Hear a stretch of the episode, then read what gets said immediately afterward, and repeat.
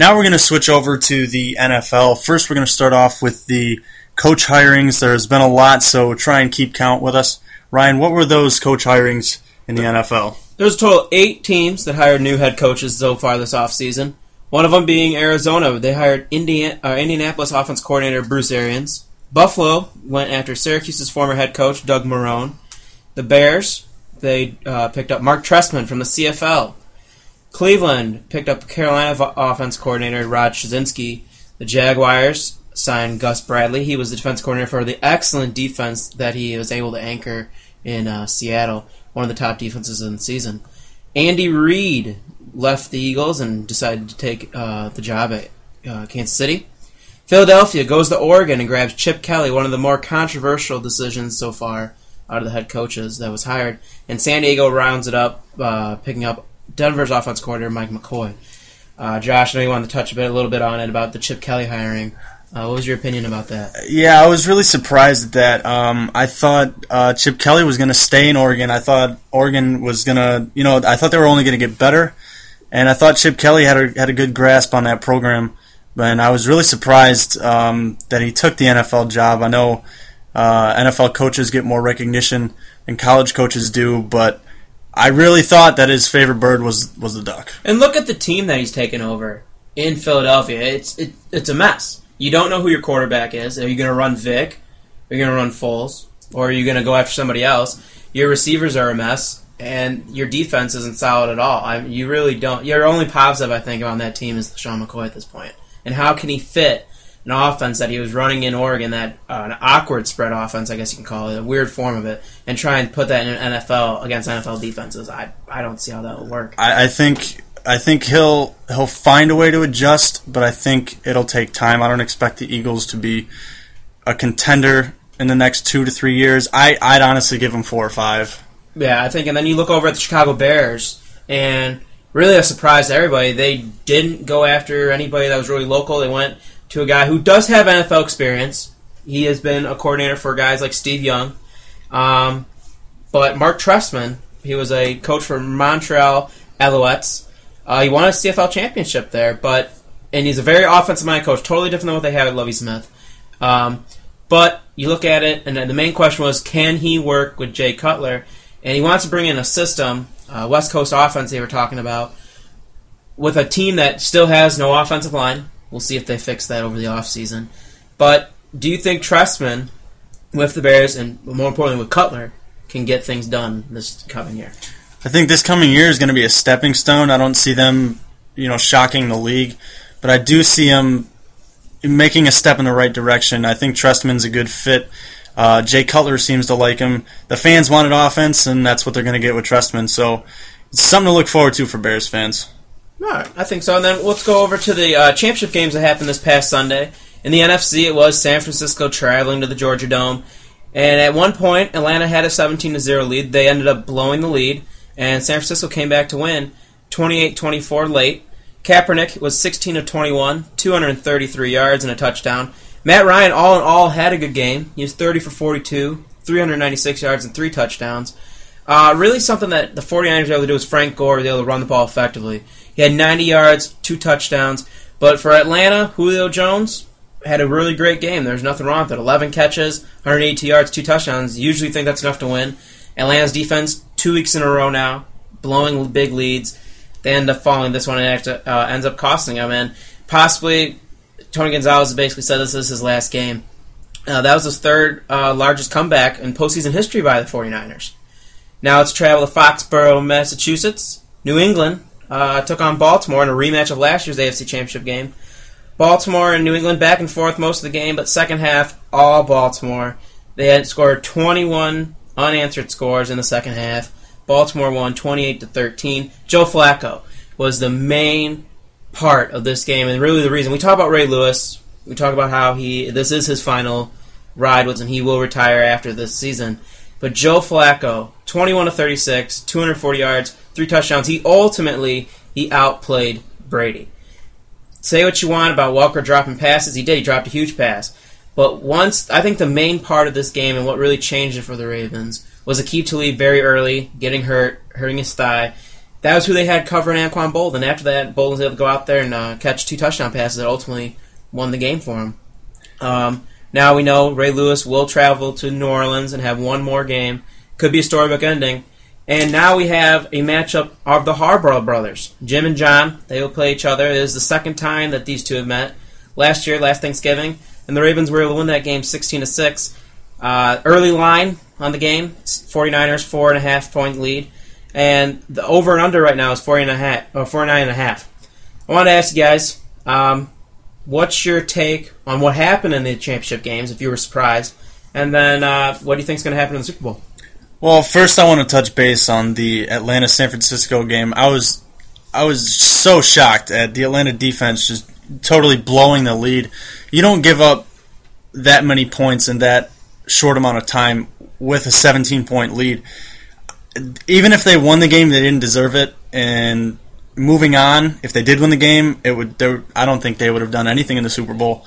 Do You have to come back with momentum, and the Super Bowl is it's a neutral ground if Atlanta were to win that game, I don't see them even showing up in the Super Bowl. And as far as San Francisco, they they definitely played they played their balanced offense well. Uh, you said Gore, you know, he ran the ball efficiently.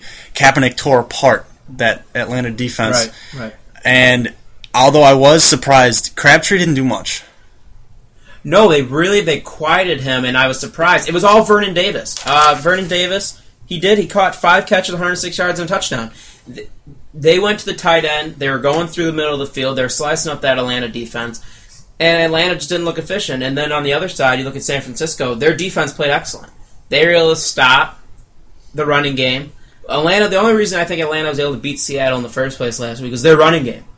Rod, uh, Rodgers and uh, Turner had great games. And you look at it now, and you look at this, and San Francisco shut them down with that elite defense, and that's really what's carried them and helped them with such a young quarterback that Colin Kaepernick is. And you look at you look at Davis's okay five catches, but those catches were timely, and those were big plays. They weren't just you know little in routes to get a first down. All of his all of his catches, he was wide open. I don't know who's covering him. I don't know what that that Atlanta defense was doing, but something's not right. They got to fix that in the offseason. And you look at it, and Vernon Davis is faster than all those linebackers out there, those safeties, and he's faster than some corners in the NFL. He's a very athletic tight end, and that's going to play a big role, I think, coming in the Super Bowl against a Ravens defense. That we see them; they go against teams. We saw last week with the Broncos. 87 plays they had to be out there. This week with the Patriots, they played almost that. They've been able to hang in there, but now you're going against a younger team a faster team. It's it's going to be a good game. Touching base on that New England game, I was I was really shocked. I honestly thought Tom Brady was going to show up more than he did. I'm not saying Tom Brady had a bad game, but I am saying that he wasn't as clutch as I thought he was going to be. I thought he was going to pull something out at the end, and Baltimore just ran away with it. I think you know the big play that really they were able to take the lead 21-13 late, but then that Ridley fumble that it it was a questionable call was he on the ground or not?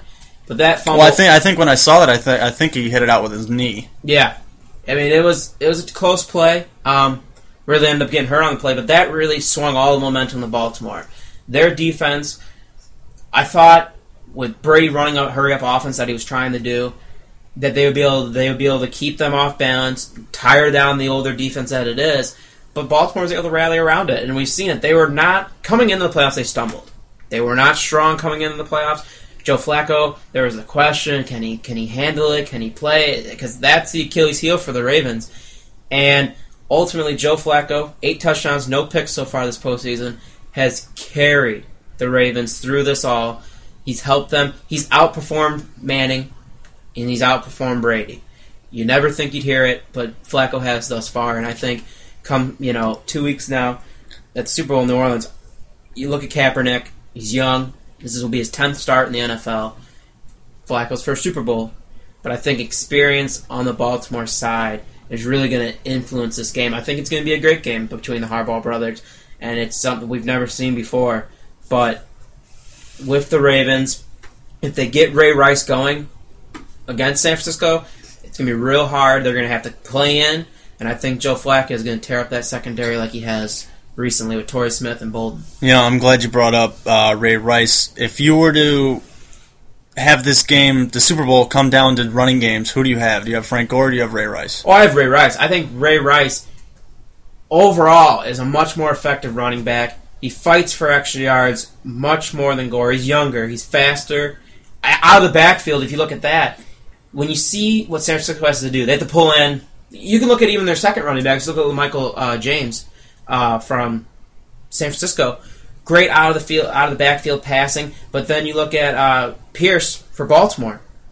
Great too. I think it's really evenly matched running games, but I think Ray Rice has the edge for them over Frank Gore in San Francisco. Now that we've reviewed uh, the specifics, let's just take a look at the big picture. Who's winning the Super Bowl in two weeks? I'm going to go out there and I'm going to say it is going to be the Ravens. I think they do it one more time. This is Ray Lewis's swan song. This is the end, and I think they go out there. It will be a close game. Uh, I could see it when you look at the 49 and a half that they're calling. I can see that. Um, but I think it'll be close. I think this year the Ravens will pull it out by at least a field goal. What's your score? I'm going to go with 27-24 Ravens. All right, we got special guest Dan Frigo here. Dan, what do you give us a score and who comes out on top? Okay. So obviously it's 49ers and the Ravens in the Super Bowl. It's coming up two weeks. And uh, I'm gonna go with I'm gonna go with uh 17-14 49ers. And uh, I think you know, obviously 49ers are coming first. You know, obviously Ravens have an off uh, standing offense this year, and you know, coming into the playoffs. You know, obviously like Ryan said, they were you know kind of sketchy, but I think Joe Flacco pulled it out. You know, one you know against the Broncos, upset many people. Patriots upset many people, and now they deserve to be in the Super Bowl. 49ers, great defense, holding up the Falcons, and then holding up the uh, Packers, and I think it'll just be a good game. Yeah, I'm gonna I'm gonna have to go out on a limb here, and I'm gonna have to go with San Francisco. I know that uh, Flacco can be sketchy, but when he's on, when he's good, he's great, and Ray Rice can carry that team, and of course Ray Lewis is he's obviously came to play, and he's got something to prove. Um, but Colin Kaepernick, I feel like history is going to repeat itself. Everybody, every single game, every single big game that he's played, critics come in and say, "Oh, he's too young. He's not going to carry the team," and he always comes up with huge drives. Seventeen nothing down to Atlanta, and he comes back and he does it. Right. He put that team on his shoulders, and I think that's what he's going to do in the Super Bowl. It's going to be close. It's I a blown out Super Bowl. It just it it's can't seem right to me. I think uh, Flacco and Kaepernick are going to have good games. I I honestly I don't see too much running in this game. I think uh, they're going to use their passing more than usual. I don't think it's going to be too balanced, but I think it's going to be. I'd say 75-25 passing, running. I don't. I don't see them okay. handing the ball off too much. Well, you got two of the top run defenses out there. I mean, see who. It's really just going to be a battle of who can push more and who gets a little bit more of the edge. And I, the final score, I, you know what? I think I have to say, I'm going to say 21-17 49ers. I think when you look at Kaepernick, and I think that a lot of people they have uh, jumped on him about it. Well, he's a running quarterback. But you saw it in Atlanta. He didn't have to run. He ran very few. I mean, against Green Bay, tore him up. There was no question about it. But, I mean, I think it's going to be a, a, tough game. It's going to be one of the better Super Bowls that we've seen. And, uh, like you said, not a blowout. I don't see that at all. I think it's going to be very evenly matched. But, you know, you might, I, I see the Ravens coming out on top. And nonetheless, I think it's going to be a great uh, Super Bowl and pretty excited for it. All right, well, that's going to wrap things up for JTP Joe's Talking Pros. I'm Josh Barlog along with Ryan Ebner and special guest Dan Frigo. Are you ready for Super Bowl 47? We are. Go Niners. Let's go Ravens. Ray Lewis, baby. Niners. One more time.